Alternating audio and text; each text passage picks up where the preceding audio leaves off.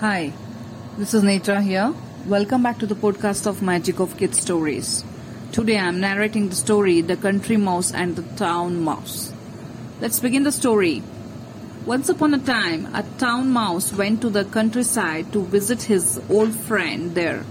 The country mouse was a bit coarse and lived on very little, but the town mouse was always cheerful. The town mouse said, You live like a toad in his hole?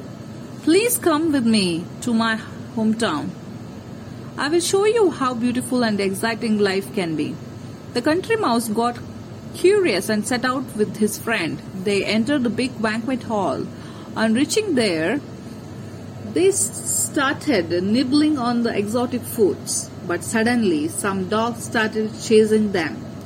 Gradually, when the coast was clear, the country mouse said to the town mouse, Bye, my friend. I'm happy with my crust.